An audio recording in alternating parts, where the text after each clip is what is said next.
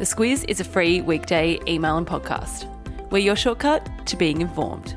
Good morning, I'm Claire Kimball. And I'm Kate Watson. It's Wednesday, the 2nd of September.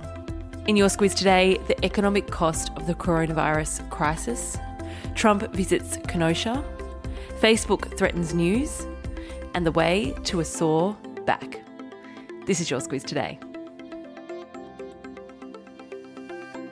Today, Claire, the economic cost of the coronavirus crisis will be front and centre. That's when our nation's accounts are released. What is expected is that it will reveal the biggest quarterly decline in economic growth on record, confirming that we are now in our first recession in 29 years.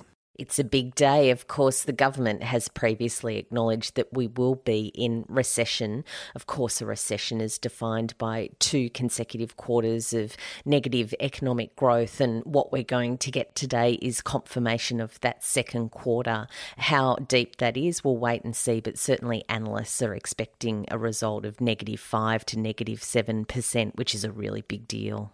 Some light at the end of the tunnel, though, from Reserve Bank Governor Philip Lowe yesterday he was announcing yesterday that the Reserve Bank had decided to keep interest rates at that record low of 0.25%. He said that the economy is going through a very difficult period, but the downturn is not as severe as earlier expected. And that means that there are some parts of Australia that's in recovery, he says. But there's, of course, a, a whole heap of other stats that aren't so positive. And of course, for anyone who is struggling uh, with their work or to keep keep their businesses open would know that.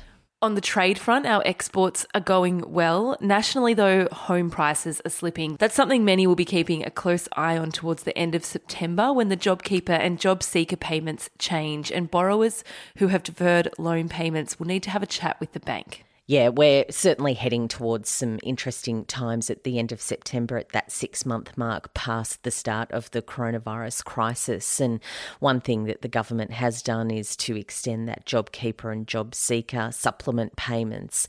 Uh, it got that through Parliament yesterday. What it means is that the rates have lowered, but the time has been extended to next March. And the hope is that it's a, a bit of a help uh, through some more difficult times.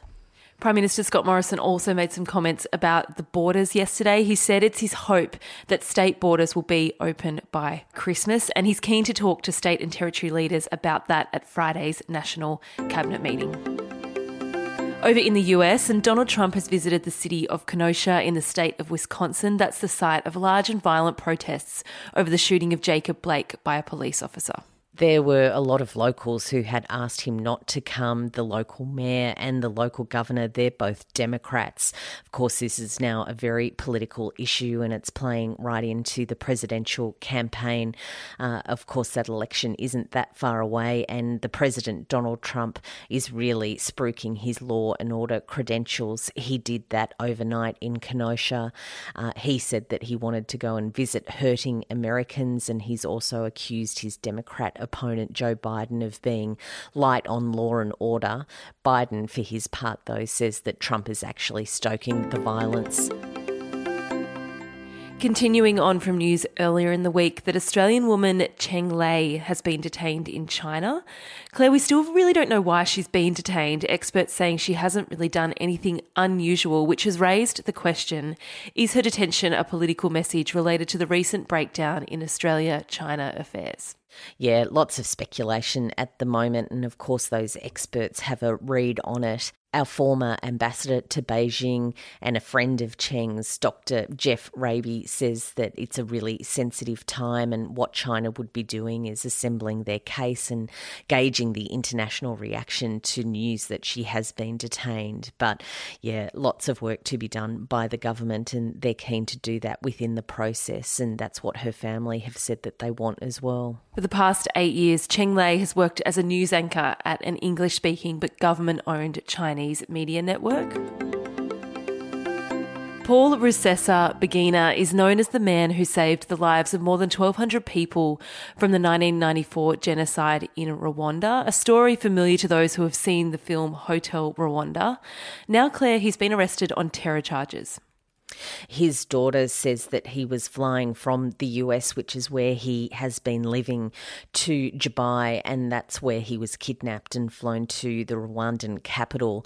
He was paraded before media on Monday. There's lots of concerns about that as he's been arrested on terror charges.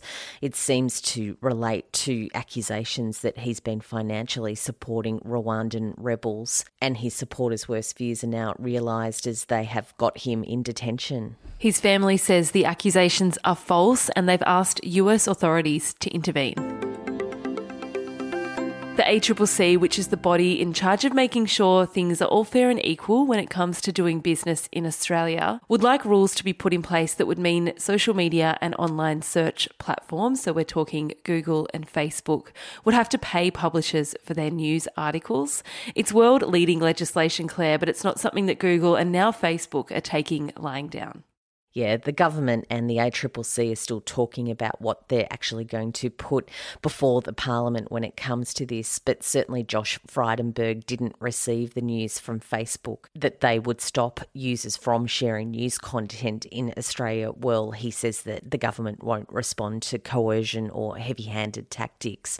There's been quite a bit of discussion about this in recent weeks about exactly what the government's going to do and how those big tech platforms would respond. But Google Google and Facebook are two who certainly aren't up for paying for Australian news content on their platforms. For the ACCC's part, they say it's all about levelling the playing field between the tech giants and news publishers.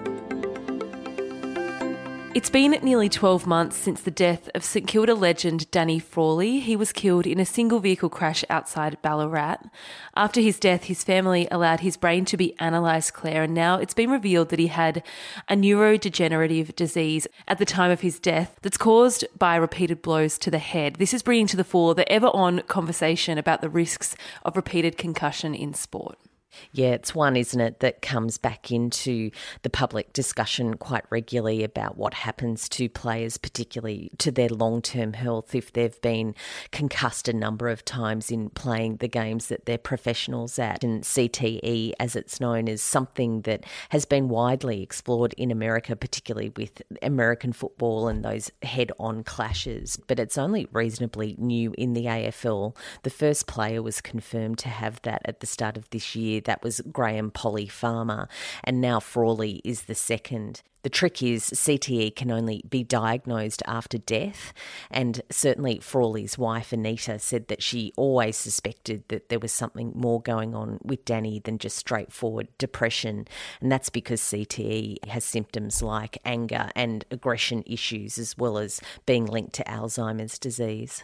AFL chief Gil McLachlan responded yesterday saying the game had changed considerably since the days when Frawley played, and the AFL had made a number of changes to provide on field protection to players, but they'll continue to learn and review their response as new information comes to hand. That from a statement released yesterday. And whilst we're talking AFL, reports this morning that the AFL will announce the Gabba as the location of the grand final this year, the first time ever it's been played outside Victoria.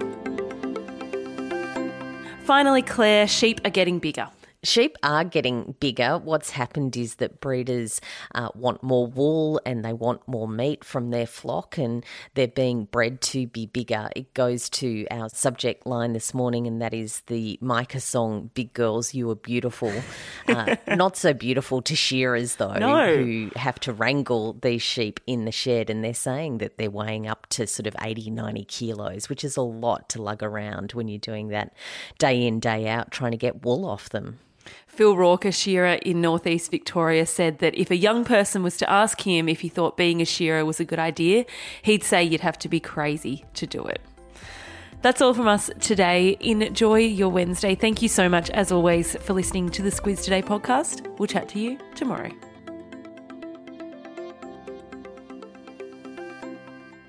The Squiz is a free weekday email and podcast. We're your shortcut to being informed. Sign up at thesquiz.com.au.